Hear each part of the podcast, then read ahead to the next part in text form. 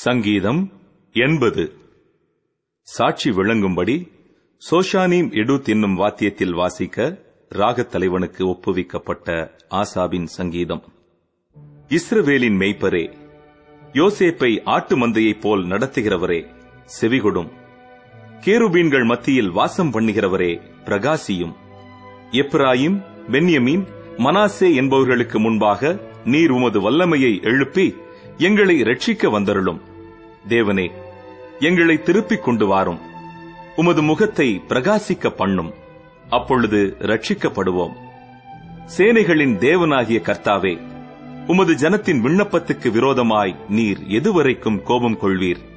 கண்ணீராகிய அப்பத்தை அவர்களுக்கு போஜனமாகவும் மிகுதியான கண்ணீரையே அவர்களுக்கு பானமாகவும் கொடுத்தீர்.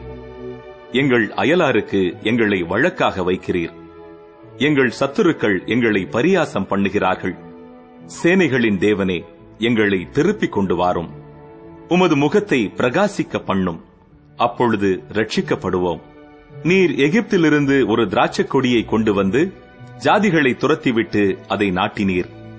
அதற்கு இடத்தை ஆயத்தப்படுத்தினீர். அது வேரூன்றி தேசமெங்கும் படர்ந்தது. அதன் நிழலால் மலைகளும் அதன் கிளைகளால் திவ்யமான கேதுருக்களும் மூடப்பட்டது. அது தன் கொடிகளை சமுத்திரமட்டாகவும் தன் கிளைகளை நதிமட்டாகவும் படரவிட்டது.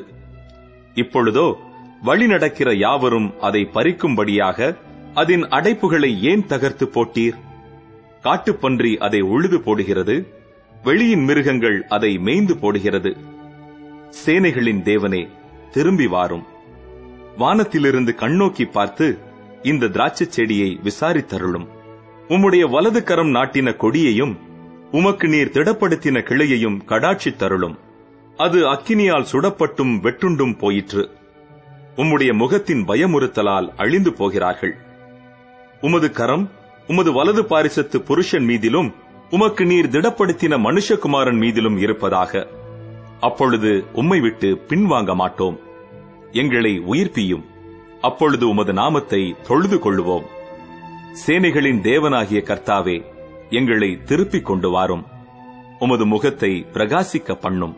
அப்பொழுது ரட்சிக்கப்படுவோம்.